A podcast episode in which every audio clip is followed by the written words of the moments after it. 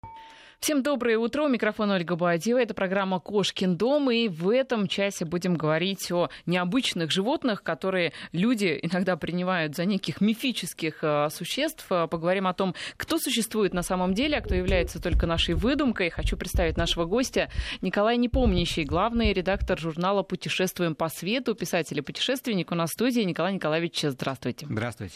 Ну, что послужило поводом для нашей беседы? Это случай сразу в нескольких районах нашей страны, вот в частности в Ленинградской области, активно обсуждают историю фотографии неизвестного животного. Его встретили в районе аэродрома города Приозерска.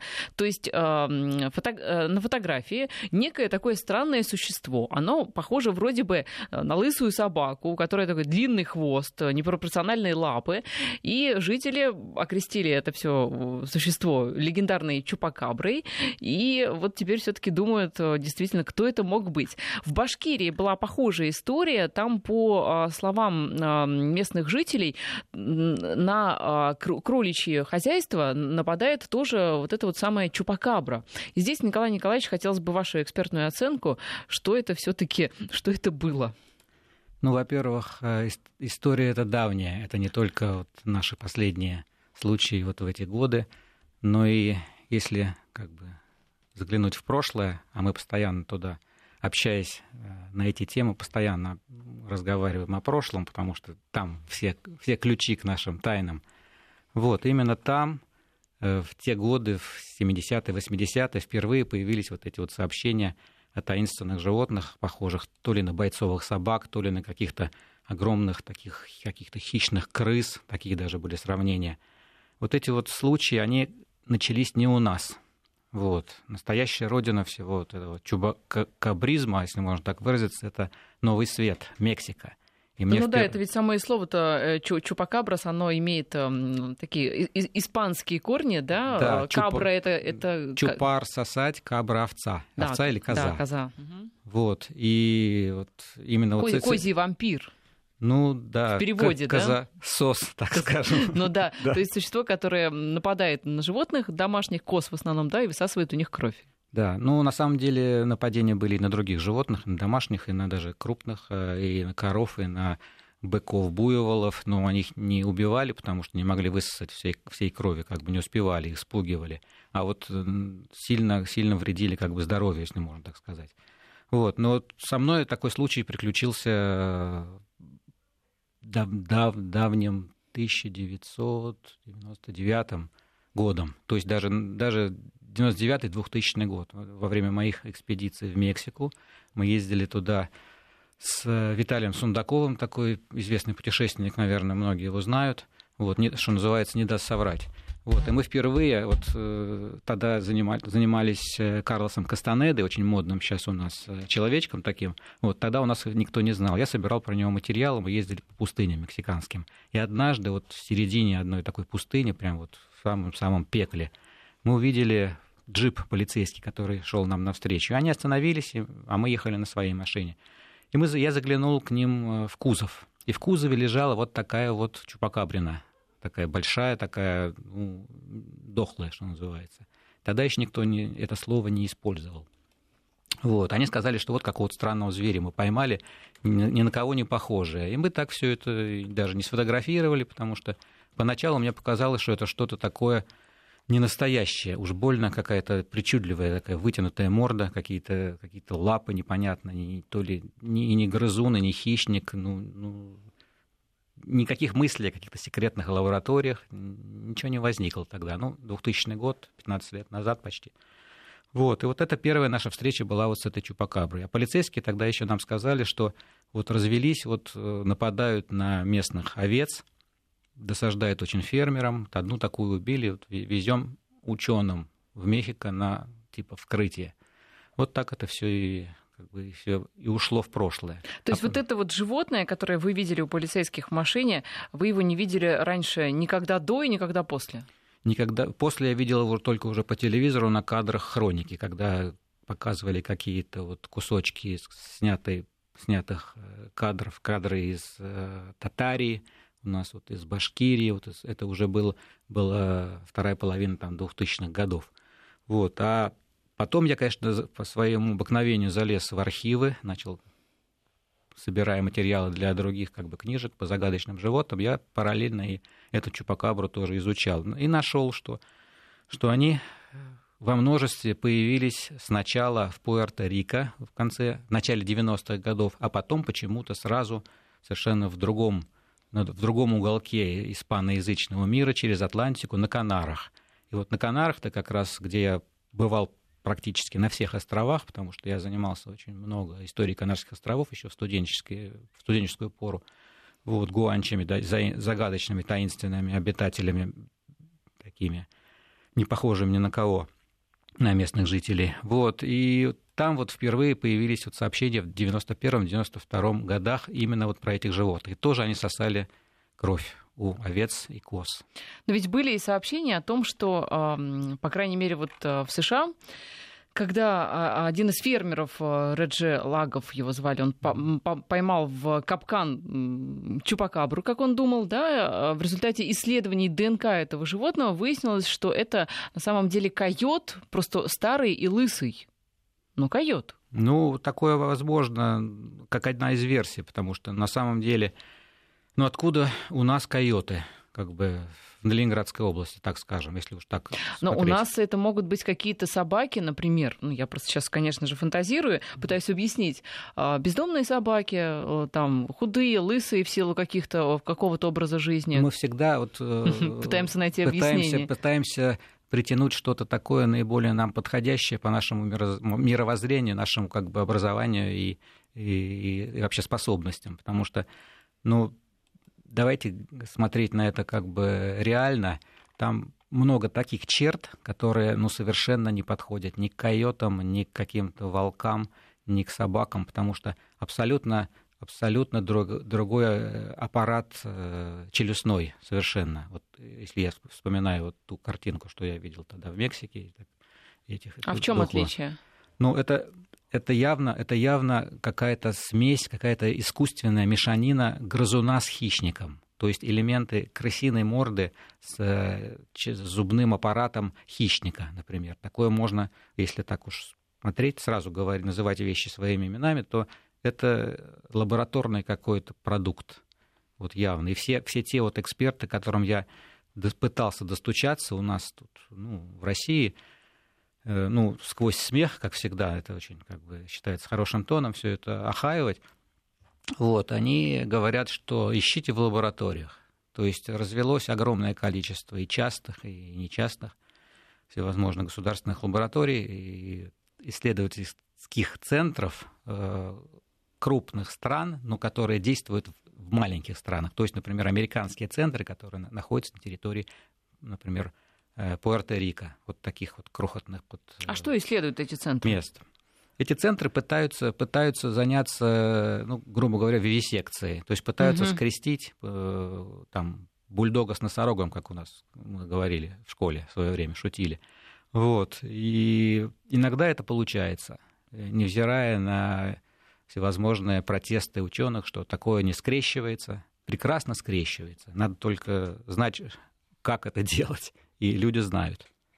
А все это проводится э, ради любопытства или ради каких-то, ну, действительно, научных экспериментов? Это все финансируется какими-то научными фондами? Или это просто вот любители? Знаете, это, это любители, но это любители как бы на государственном уровне. У нас, если мы немножко как бы посмотрим в нашу такую полускрытую историю, то даже, даже, даже российскую, а, а лучше советскую, то мы увидим, что еще и до революции, и, как ни странно, после революции такие вещи вовсю у нас проводились. Мы просто потихонечку сейчас это вытаскиваем как-то на свет Божий. И благодаря вот каким-то писателям, которые художественные произведения создали, типа Беляева, человек, не, не, не Беляева, да, ну да, Александра Беляева, Александра да, Романовича. Человек-амфибия. Да, Человек-амфибия, и другие произведения многие, Булгакова «Роковые яйца», например.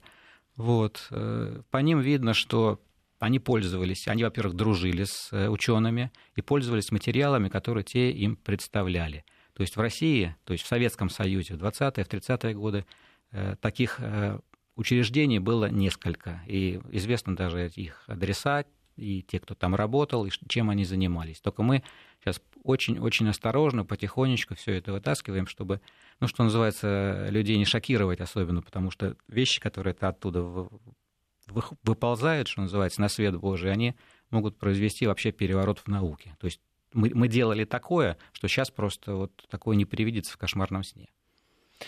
Да, но ведь э, есть и версия о том, что это не созданный да, человеком какой-то гибрид такой э, опасный, либо не очень опасный, а некий инопланетный зверь, который попал на Землю очень, э, не очень давно, там, да, то есть не миллионы, а десятки лет назад, каким-то образом, каким не очень понятно, но вот он попал на Землю. Ну да, есть, да есть, есть и такая версия, но э, интересно в ней то, что Э, инопланетяне, если так можно выразиться, или скорее даже не, не инопланетяне, а какие-то другие, как бы ну, английский термин alien, как бы, если по фантастике мы все знаем, чужие. Чужие, как бы, да, чужие, да. да. Эти чужие, они живут просто не в Альфа-Центавре, а где-то рядом с нами.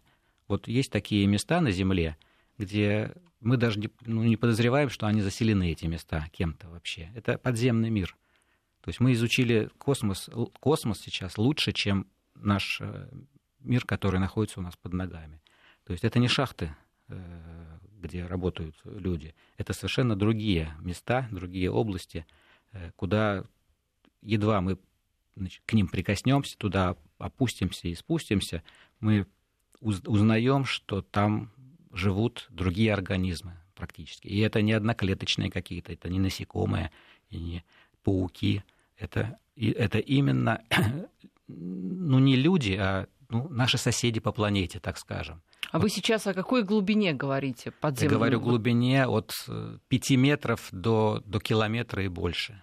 То есть это пещеры, пещеры, нехоженные пещеры, рукотворные пещеры, как выясняется. Но это отдельная огромная тема, связанная с историей, с неведомой историей Земли. Но она переплетается с зоологической историей тоже. То есть это как бы это наши соседи по планете. Вот. Ну, а если коротко, рукотворные пещеры все-таки кем и когда они создавались, для каких целей? По, Не будем, да, уходить да, в эту тему, да, просто коротко. Я просто корот, коротко скажу, что вот в последние годы пара, немецкая пара, муж с женой, э, буквально за последние 10 лет открыли под Европой целую сеть, огромную систему подземных ходов, коммуникаций, сделанных 10-20 тысяч лет назад. И неудивительно, что немцы во время войны, фашисты, они ведь почему они так быстро все свои заводы построили военные? Потому что они действовали уже по готовому. Они только отшлифовали стенки буквально. Те, которые уже были под всей Европой практически. Вот, ну, возможно, они даже начинаются где-то от Урала, эти пещеры, и идут до Атлантики.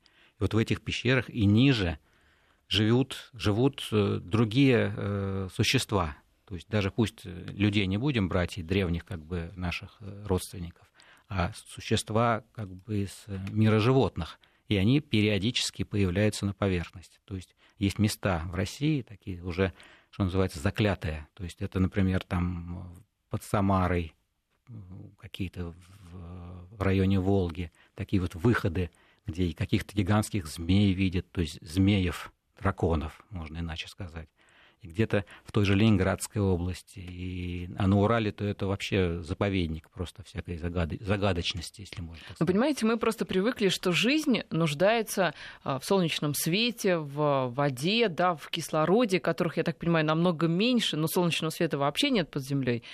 То есть в нашем-то понимании там невозможно выжить на такой глубине. Ну, это, это если, если рассматривать жизнь как бы, как, как бы как нашу, мы понимаем, на, на хлорофиле да. основанную, да, то есть, то есть то, что вот мы привыкли по урокам биологии как бы узнавать все. Но есть другая жизнь, есть другая биология, другая физика, другая химия. Об этом чуть-чуть начал в свое время осторожно очень, потому что ему постоянно мешали рассказывать наш э, знаменитый ученый, э, специалист из Новосибирска, э, Влаиль Петрович Казначеев. Такой был академик, он недавно вот ушел из жизни. Мы с ним много очень встречались, совместно, совместно писали там работы какие-то, статьи. Приезжал к нам в редакцию «Вокруг света» нашего старого журнала, где я работал, и он много очень рассказывал того, что он не имел права говорить тогда, даже в последние годы советской власти, вот, открытой публике. То есть он говорил, что есть, есть другая биология, есть так называемая костная материя и как бы обычная, к которой мы привыкли.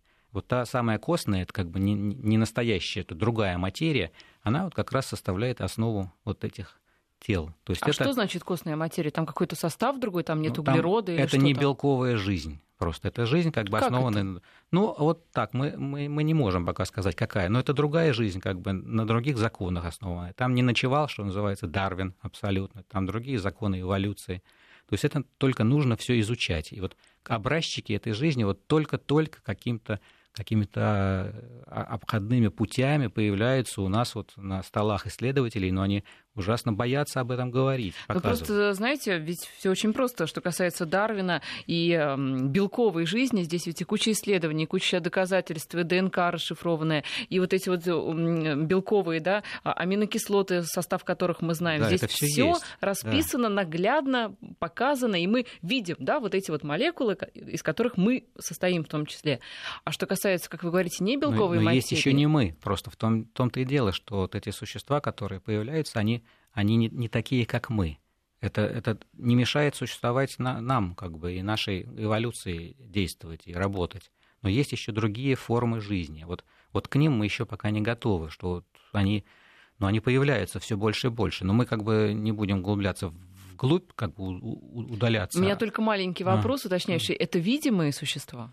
Это прекрасно видимые существа. Просто если они не белковые, да, при этом видимые, эм, ну, я просто предполагала, что, может быть, как-то мы их не, не воспринимаем нашим зрением, раз ну, уж они есть, не, не, бел, есть, не белковые. такие, которые мы не воспринимаем, а есть, которые вполне подвластны нашему пониманию. То есть, но дело в том, что мы наше продвижение вглубь как бы Земли и постижение ее, оно идет очень, не скажу, что семимильными шагами, очень медленно. То есть какие-то вот, исследования, первые исследования, вообще гипотеза, робкая гипотеза о полой Земле, где живут, живут какие-то вот существа неведомые, она только в начале 20 века появилась, робко-робко. Вот, потом уже стали, стали гипотезы о, о том, что в Антарктике существует какая-то вот другая жизнь, и там и куча фильмов появилась, художественных э, как бы режиссеры, возбужденные вот этой идеей о том, что именно там, в, в антарктическом, под антарктическим льдом, надо искать каких-то э, загадочных, э, непонятных существ, она вот заставила создать вот десяток, два десятка фантастических фильмов. Но пока что это единственное, что, что мы можем там найти. Но гипотез насчет Антарктиды, например, что там, ну, не только фашистские базы, но и какие-то драконы живут, э, морозоустойчивые, она очень жива сейчас и очень действенна. Хорошо, ну раз уж мы поговорили о чупакабрах, то я думаю, что нужно тогда и вспомнить про снежного человека о котором тоже идут большие споры, кто-то его видел, да, кому-то он привиделся, примерещился. На самом деле, это, конечно, как бы дежурная тема такая, и тема для анекдотов и всевозможных э, историй. Я просто хочу сразу сказать, что я как бы для себя абсолютно все решил все, что связано с снежным человеком, никому ничего не собираюсь доказывать. Но ну, вы я хотя бы расскажите, что я вы решили. Я занимаюсь этой темой, я знаком со всеми абсолютно специалистами нашими, которые, которые ведут эту тему и имел счастье знать э, замечательную женщину, которая в 90-е, 80-е, 90-е годы ездила по экспедициям, Мария Генриховна Быкова, такая очень известная в свое время исследовательница. Она оставила мне свой архив потом она уехала в Америку и как бы потом ушла из жизни. Все это у меня осталось, и другие специалисты тоже мне передают очень много материалов, и э, для меня никакого, никакого сомнения не представляет существование вот этих существ. Просто здесь э, нужно просто все по полкам разложить, и тогда все станет понятно, что откуда взялись наши черти, наши леши, дымовые, наши русалки. Это все, все вот он наш подопечный в разных видах. Но ведь э, фантастика, она иногда опережает действительность. То, что рассказывали фантасты, потом становится реальностью. Там, вспомнить. В еще большей мере, да. А, даже, да. кстати, да, в еще большей мере. Я сейчас вспомнила, э, разговаривая с нежным человеке, Звездные войны и Чубаку, который, да, внешне очень напоминает. Ведь это же фантастика Звездные войны. Тоже ну, основанная по... на какой-то реальности. Вот, э, да, то есть если предположить, что все идеи, которые человечество черпает, в том числе и для фантастических книг, они ведь берутся не от ниоткуда, из какого-то некого энергетического поля, где, в общем-то, есть уже все идеи. Ведь есть такая, по-моему, теория, что информационное все... да. Да, информационное поле, да. оно существует. И просто а, некоторые вот фантасты способны как-то выуживать больше информации оттуда, да? А мы сначала это воспринимаем как фантастику, а потом оказывается, что это уж не, со, не совсем такая да, фантастическая надо, история. Надо относиться абсолютно серьезно к фантастическим произведениям, потому что это ключ, ключ к пониманию вот ближайших открытий. Это приближение к ним как бы поэтапное. Вот, но вернемся к нашему подопечному. Да, к снежному человеку давайте вернемся. Да, пушистому. Вот. На самом деле это с древнейших времен все идет, и некоторые вот сейчас вот очень модная версия такая, что вот якобы там э, до войны и сразу после войны начались какие-то опыты по скрещиванию обезьян с человекообразных с людьми, э, выведение как, какой-то устойчивой воинственной породы новой. На самом деле были такие опыты, но не связаны со снежным человеком совершенно, потому что он он родился, то есть не родился, он существовал параллельно, как, ну, не будем говорить пока, кто это, вот, но рядом с человечеством жили, жило как бы человечество снежных людей, так скажем. Это было до нашей эры еще. То есть свидетельства и на наскаль... Но люди тоже до нашей эры жили. Да, и наскальные рисунки показывают одновременно и наших предков, и вот этих людей. То есть их можно узнать даже на, на рисунках э, граф... наскальных, вот этих вот граффити в Сахаре, в, в пустынях э, Южной Америки, например, в Австралии. Они там существуют под разными именами. Вот, то есть они жили рядом с нами и участвовали и в каких-то битвах э, там, против половцев там, в средние века. И, ну, десятки, сотни случаев. И э, прекрасно все знают Зану, например, эту знаменитую женщину, снеж, снежную женщину в Абхазии, которая жила просто, жила на дворе у грузинского князя, и э, с ней там пере, как бы, переобщались, так скажем, почти все мужчины в селении, и куча детей, куча детей родилась. И Борис Федорович Поршнев, доктор философских и исторических наук, который там впервые побывал в 1964 году, он застал еще, так как грузины-долгожители, застал там внуков, детей и внуков этой Заны знаменитой, могучей черноволосой женщины.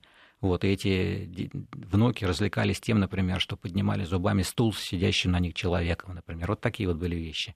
То есть и могилу некоторые исследователи, Игорь Дмитриевич Бурцев, э, нашли, нашли, нашел могилу одного из детей Заны, и у него есть и отпечатки ее лапы, череп. Ее, в общем, это достоверная история, которую сейчас уже никто не отрицает. То есть они шли на контакт, и они жили с нами рядом, а иногда и вместе с нами просто. Имели общих детей с э, человеческими женщинами и, наоборот, беременели от э, человеческих мужчин. То есть получается, что наши ДНК очень э, близки, если практически есть, есть возможность. Да, практически одинаковые если есть возможность потомство производить. Но смотрите, а почему тогда, если существует действительно вот эти люди снежные, этот вид, скажем так, почему тогда? Ведь человечество доказало существование, а, описало, да, вот есть целые, не знаю, тома, виды, классы, бактерий каких-то нашли, значит, там описали грибы всевозможные, вирусы даже нашли, которые не имеют клеточного строения, да, рассмотрели вот в микроскоп, а снежного человека такого большого, заметного, там иногда до трех метров и более, не описали, не нашли, не ну, сфотографировали. Не описали, ну, один, один из видов слонов описали описали только 20 лет назад, например, в Западной Африке, карликовый лесной слон. А сейчас находят и э, млекопитающих довольно крупных, енотов, например. Ну, там уж черепаху, это уж вообще не, не счесть. То есть продолжается открытие постоянно. Там целоканта, латимерию, эту рыбу знаменитую, которую считали вымершей 65 миллионов лет назад, нашли на Коморских островах в 1938 году раз – да вы что, вот та, та, самая латимерия, которая в учебниках биологии, да, как вот да, начальник Хордовых, да, она... современник динозавров. Угу. Да, потом ее нашли ее же, в живом виде. В 1938 году история старина четвероног, прекрасная книжка есть на эту тему, можно почитать в любой библиотеке. Вот, Смит, автор, американец, южноамериканец, южноафриканец. Вот, и ее же нашли второй раз э, в Индийском океане у Индонезии, а третий раз у берегов Мексики, ту, ту же латимерию. А местные жители жарили ее, покупали ее на рынке у себя на Коморских островах и жарили как дежурное блюдо, что называется. О других э, странных и существующих, э, либо вымышленно существующих существах э, поговорим сразу после короткой паузы. Николай Непомнящий, Непомнящий главный редактор журнала «Путешествуем по свету» у нас в студии. Николай Непомнящий, главный редактор журнала «Путешествуем по свету», писатель-путешественник у нас в студии. Мы говорим о неизвестных животных, и не только животных, а вообще живых существах, которые еще, может быть, даже не считаются отнесенными к какому-то классу, но, тем не менее, которые, возможно, существуют. Возможно, да? Я все-таки это подчеркиваю. Так вот, э, закончили на снежном человеке. Еще не закончили. Да, мы не закончили, потому что можно действительно бесконечно э, говорить. А, вот мой вопрос был, почему почему не, не описан, почему наука до сих пор не говорит, что это действительно вот существующий вид, который все ученые не сошлись во мнении, что без, да, это действительно без сомнений какой-то а, существующий действительно вид. Почему? Академическая наука очень осторожна, всегда была еще традиционно и в XIX-XVIII даже веках а сейчас-то уж и подавно. Есть какая-то вот э, клановость, кастовость в академической науке, она она неистребима, непокобелима не, не совершенно, что называется. Вот. И не только у нас. На самом деле, вот э, любопытно, вот, э, в Америке есть такой Смитсоновский институт, который, ну, фактически, как у нас Академия наук, как у нас РАН, держит в руках абсолютно все, абсолютно все связанное вот с всякими неведомыми загадочными вещами. Ну, имеется в виду всякие явления природы и непонятные там всякие полтергейсты, левитации и прочее. Вот, то есть то, что у нас называется паранормальным. Вот. И вот они как раз вот э, давно уже наложили такое вот вето на все эти э, открытия, которые происходят постоянно. Вот. Недавно, например, одна женщина, исследовательница, антрополог профессиональный, э, напис... опубликовала заметку в какой-то местной газете в Мичигане, что она нашла кладбище снежных людей, например. Угу. Вот. И, и пробралась туда и обнаружила у них практически у всех э, ну, тех, тех труп, тел, которые удалось там поднять из-под земли, несколько штук раскопать, у них у всех обнаружились огнестрельные ранения. Вот, mm-hmm. это, эта информация, едва мелькнув просто вот как молния в интернете, там несколько месяцев назад, она исчезла практически везде мгновенно. То есть такие же вещи происходят и у нас. У нас постоянно что-то находят, что-то обнаруживают, но это все исчезает. Так же, как исчезали как бы следы каких-то катастроф э, неопознанных объектов, которые у нас на территории страны происходили там с 30-х годов, например, такие находки. Так же, как и в Америке. Тут есть какая-то вот взаимосвязь и клановость между учеными, академическими учеными, и сотрудниками каких-то соответствующих служб, которые действуют тут рука об руку. И куда уж тут деваться обычным исследователям, у которых ни денег нет, ни, ни, ни каких-то средств технических, чтобы копать. А они это многое очень знают, эти люди, обладают очень интересной информацией. И вот какие-то существуют э, у нас там в Москве, в других городах, какие-то объединения, где эти люди собираются, как вот мы собираемся и все это обсуждаем, но это, к сожалению, дальше каких-то сайтов э, на интернете, в интернете никуда не уходит. Поэтому такая вот... Вы знаете, может быть, Дарвин начинал точно так же. С записок, э, записок, которые окружающие считали сумасшедшими, записками сумасшедшего. Вот э, на 5533, это наш смс-портал, слово «Вести» в начале. Не забывайте, нас из Самары спрашивают, Кыштымский карлик Дарвину при этом не противоречит. Ну, кто не в курсе, да, в 96 году был обнаружен этот самый... Алёшенька. Да, Алёшенька. Существо неизвестное, не относится ни к одному из видов. И что примечательно, вот Кыштым, это же Челябинская область, да, и мы, в общем, свежи воспоминания о Челябинском метеорите. Вот, может быть, как-то вот здесь такая у меня конспирологическая теория, может быть, как-то вот, да, деле, это место такого да, притяжения. Южный Урал, он он из, древ... из древних времен э, был таинственным и загадочным. Вспомним Аркаим и другие десят... десятки подобных ему городов непонятного как бы происхождения, которые там найдены. И божовские сказы о загадочных существах, там, а и о змеях каких-то, ну, всевозможное. Все, все идет оттуда, что называется. Был еще, кстати, перевал Дятлова, это, правда, Северный Урал, но все равно... Это тоже общем, Урал, это все да, вот этот да, 60-й меридиан, вот он притягивает просто загадки и тайны всевозможные. Вот. А то, что касается Алешеньки, я как раз вот только сегодня утром как бы закончил эту тему для, для книжки. Вот мы здесь совместно с Чернобровым, с известным как бы руководителем космопоиска, пытаемся что-то такое протолкнуть, какую-то хотя бы информацию на самом деле то, что происходило там в этом Кыштыме с этой несчастной женщиной, которая приютила этого карлика. Но самое поразительное ну, то, а что... Это было полуживое существо. Полуживое, Я просто для тех, да. кто не в курсе, э, немного объясню ситуацию. Пенсионерка, да, одинокая, там в 96 году обнаружила такое полуживое существо.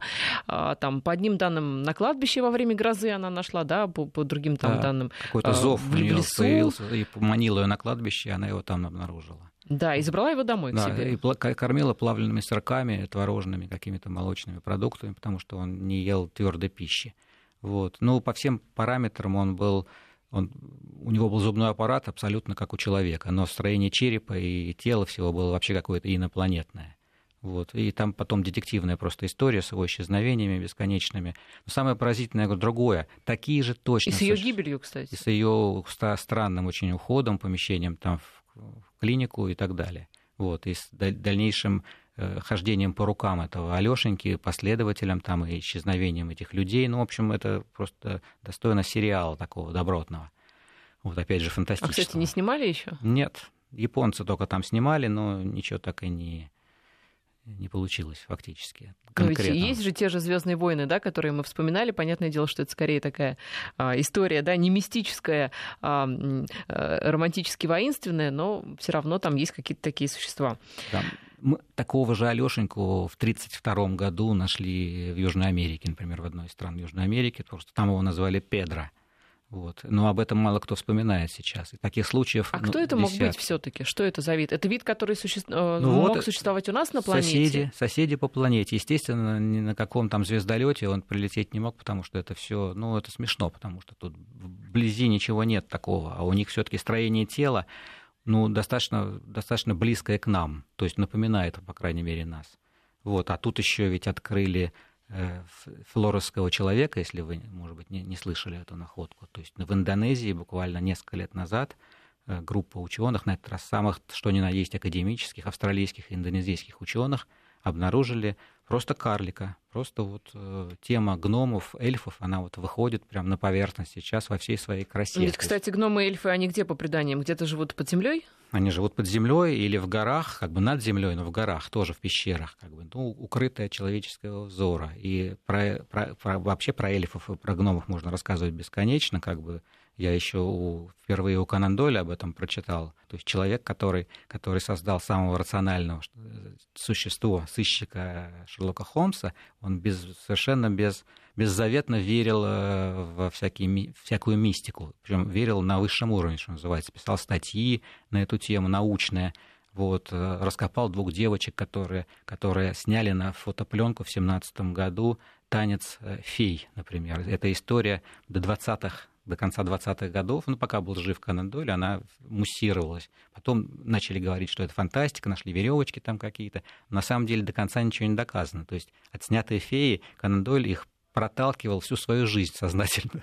Вот, uh-huh. это оттуда все пошло. И вот этот э, то, что нашли на острове Флорес в Индонезии, вот этих карликовых существ, сейчас уже можно считать доказанным, доказанным, что карликовое человечество не на, не на уровне каких-то там гибридов каких-то и смешанных каких-то странных мутантов, вот, а на уровне отдельного, как бы, отдельной э, линии человеческого рода существовало вместе с нами.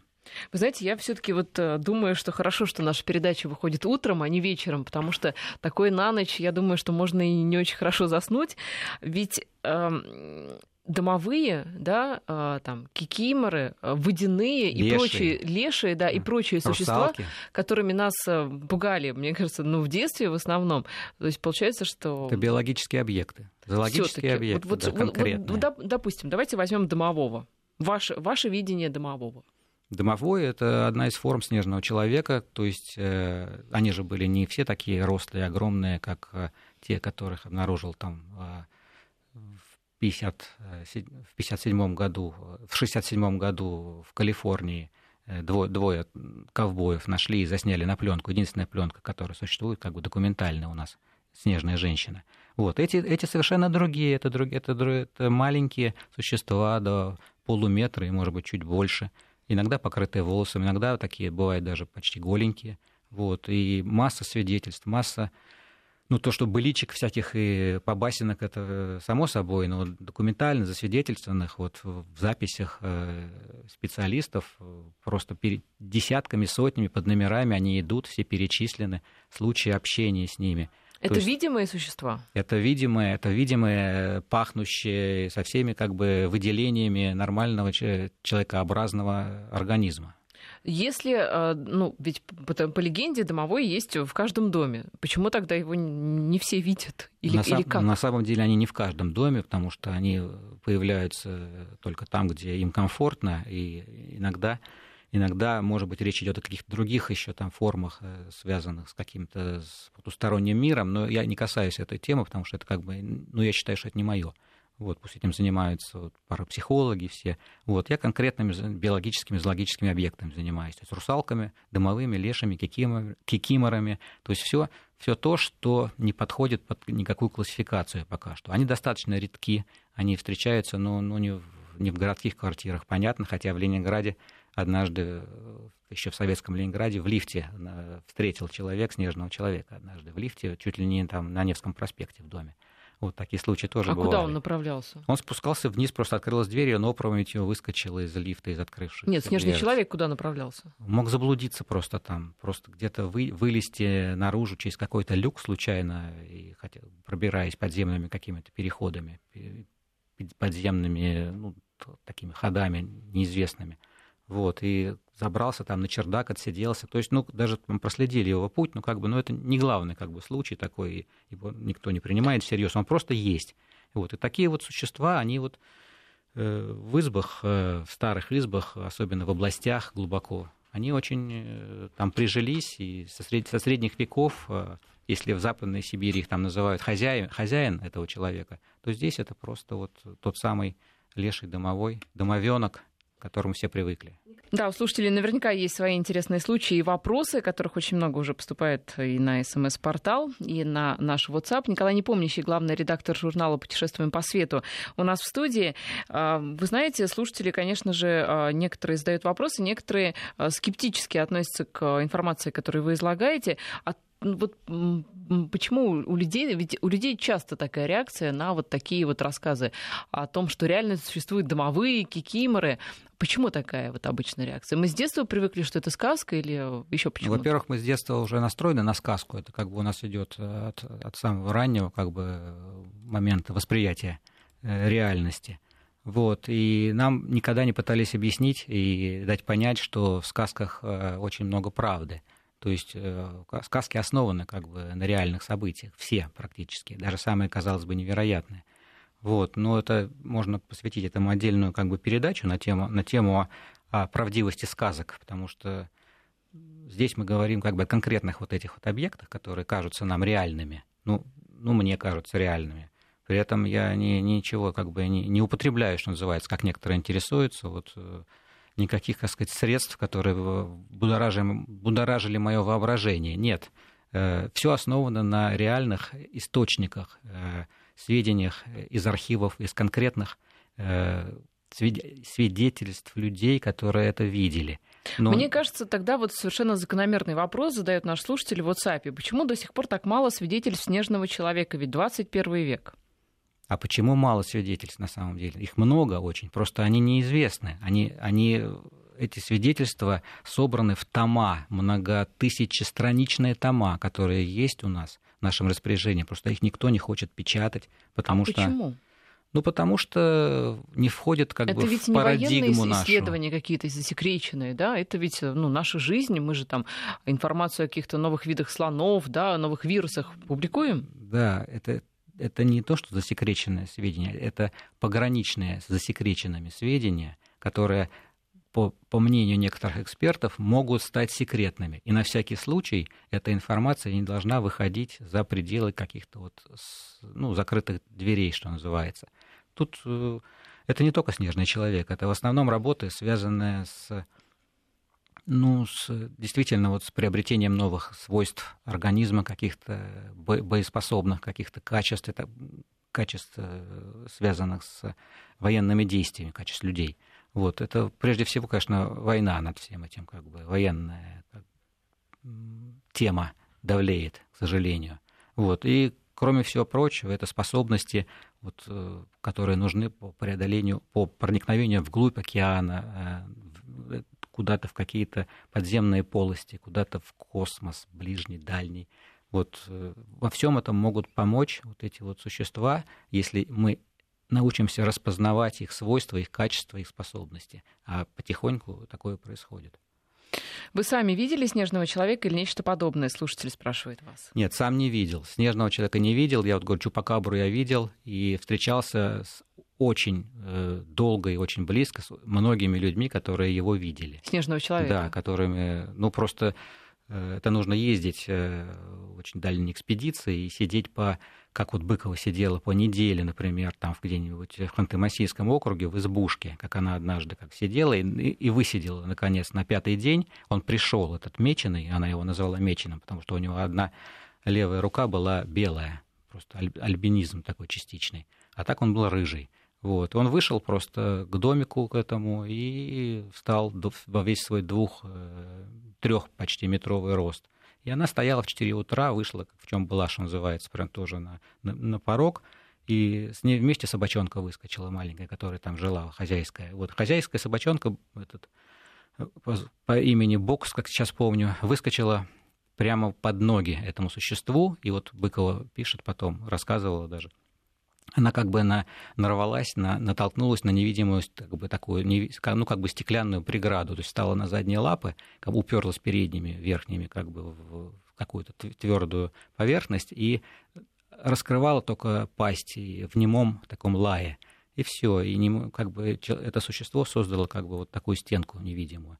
Вот, а потом... А что это за стенка могла быть? Это защита была своеобразная просто. Она не допустила ее близко. Но потом оно отомстило. Дело в том, что эти, как все, наверное, обезьяны, э, он очень не любит собак. Это замечено вообще за всеми человекообразными обезьянами и всякими другими менее А развитыми. вот люди любят собак. Да, вот, тут разница. Вот. И собачка это, так сказать, горько поплатилась за свою эту э, храбрость. Вот, через там, день ее нашли где-то в метрах в пятистах от избушки, разорванную от кончика носа до кончика хвоста, одним таким вот движением э, рук мощных. Так он, вот. оказывается, недобрый снежный человек. Ну, он, э, может быть, он подумал, там, что она помешала контакту какому-нибудь. Может, кто знает, это уже гипотеза сейчас, но этот случай известен. Так же, как и многие ее другие, ее жизнь на Лов-озере в Мурманской области с ребятами, которые там, тоже э, собирали сведения об этом человеке, он пришел однажды, пришел и к ребятам вошел, вошел в помещение прямо. Они держали двери изнутри вчетвером, друг за дружку, как это самое, тени толкай такой в разные стороны. Там тянули, главное, что... Но он одним движением руки открыл эту дверь на себя, всех четверых, четверых на себя вытащил, и ближний, который держал сам, саму ручку, оказался у него в объятиях буквально. Это очень интересная история. Я знаю, как зовут этого парня. Сейчас он уже взрослый дядя, что называется. Это 87 год. Вот. Единственное, что он вспомнил, это очень интересно, когда его спросили, ну, на что похож это, шерсть там, и как, вот, какие ощущения? Он говорит, «Э, у него, говорит, шерстинки, говорит, шерстинки, и так долго подбирал слово, как макаронины, говорит. А почему как макаронины? Они пустые внутри, говорит. Вот он ключ к пониманию водного, водно, водного образа жизни этого существа. То есть он, он плавает под водой, но не, не мокнет, не намокает. Вот, пожалуйста, одна из одна из э, разгадок его способностей. И, возможно, для будущей науки это ключ к, к нормальному нырянию, как бы такому, без, что называется, без одежды. Вот такую штуку, что называется, оденься, и все, ты можешь плавать сколько хочешь, как бы будешь сухим. Угу. Вот Кристина нам пишет, «Э, дальше всех в этих вопросах продвинулась Исландия. У них существует Министерство по взаимодействию с троллями. Действительно, оно есть, я не в курсе. И добавляет, что э, не к их существованию, ну, вот этих всех существ, э, наличествует скепсис, но к природе их происхождения. Ну, тролли это как бы уже не карлики, это наоборот великаны, если так строго глядеть на эту историю историю загадочных существ, и все они тоже связаны с нашим вот подопечным, именно вот эти тролли. Это один из, один из вариантов, один из э, мифологических как бы вариантов снежного человека, именно тролли. И, и гномы, может быть, тоже частично. Еще вопрос. А в сериале «Секретные материалы» значит все правдиво? Более чем может показаться на первый взгляд. Ну, естественно, я думаю, что там очень много выдуманных историй, да, но могли как-то угадать, либо догадаться, опять же, по аналогии с теми же писателями-фантастами. Могли, а могли согласовать с соответствующими спецслужбами, и те предоставили материалы, как это бывало у нас. Угу. По поводу Урала замечание от Ирины. С нашей экологией на Урале и высоким естественным радиоактивным фоном никакой Алешенька не чудо. Это абсолютно правильно, потому что одна из первых версий это то, что то, что именно воздействие чрезмерной радиации и прочих там химических э, других э, воздействие, вот, влияние вот этих химических веществ сказывается очень сильно вот на, на экологии человека, и появление таких существ, как Алешенька, оно не случайно. Как привести домой домового, спрашивают. А он вам нужен там дома? Но ведь есть поверье, что домовой это такой добрый дух, который защищает от воров, от нечистой силы. А насколько вот э, вы говорите, домовые все-таки живут где-то в деревнях и в городскую квартиру, ну, но просто этого, туда не заходят. Этим занимаются специальные как бы люди, которые, э, вот, ну, короче говоря, абсолютно другая область, не моя исследований вот. Я сам несколько раз ночью чувствовал как бы присутствие домового. Ну, а вы в городе живете? Я живу в городе, нет, но это было как бы летом э, в таких отдаленных районах, где я был в командировках там на, на севере и наоборот на юге страны нашей, России. Вот, и чувствовал просто вот э, то, что что-то, что-то какая-то сущность какая-то. Я лишен вообще всех этих таких вот особых предрассудков в этом плане, но тут я просто ощущал, что какая-то какая-то еще, какое-то существо есть еще вот в этом, в этом домике, где я жил. Вот. А по поводу гибели mm. группы Дятлова, у вас есть э, какая-то своя версия на этот счет? Занимались вы вообще этой историей? Занимался, но это как бы совершенно другое, другая область. Но ну, здесь... то есть могут ли быть да. замешаны здесь вот такие существа, которых мы не знаем? Э, скорее всего, здесь речь идет о каких-то очень, очень хорошо нам известных силах, в виде каких-то спецслужб, зачисток и так далее. К сожалению, большинство ученых, э, исследователей сталкиваются именно с этим, что, что был, был секретный запуск и была э, зачистка территории. То есть это одна из версий, которую пока никто не может э, отрицать. Ну и около минуты у нас остается mm. все-таки. А как нам взаимодействовать с этим миром? Ну, на самом деле, его надо изучать, потому что если так мы будем все это сводить все на, на, на, на хихоньки и на сказки, то мы так ничего не поймем, что... А между тем открытия продолжаются, и обычных животных, э, таких крупных, и которые вроде бы уже все открыты, продолжают открывать. Так почему нам не сделать еще один шаг и не открыть, не открыть все-таки какого-нибудь такого человечка-то, который, ну, какую-нибудь русалку там или, например, плавающего подводного жителя какого-нибудь там Каспийского моря, который сейчас все ищут, весь город Баку занимается его поисками. То есть русала такого увидел весь город практически недавно. Ну, в общем, будем ждать тогда новых открытий. Спасибо за интересный разговор. Николай Непомнящий, главный редактор журнала «Путешествуем по свету», писатель и путешественник был у нас в студии. Спасибо.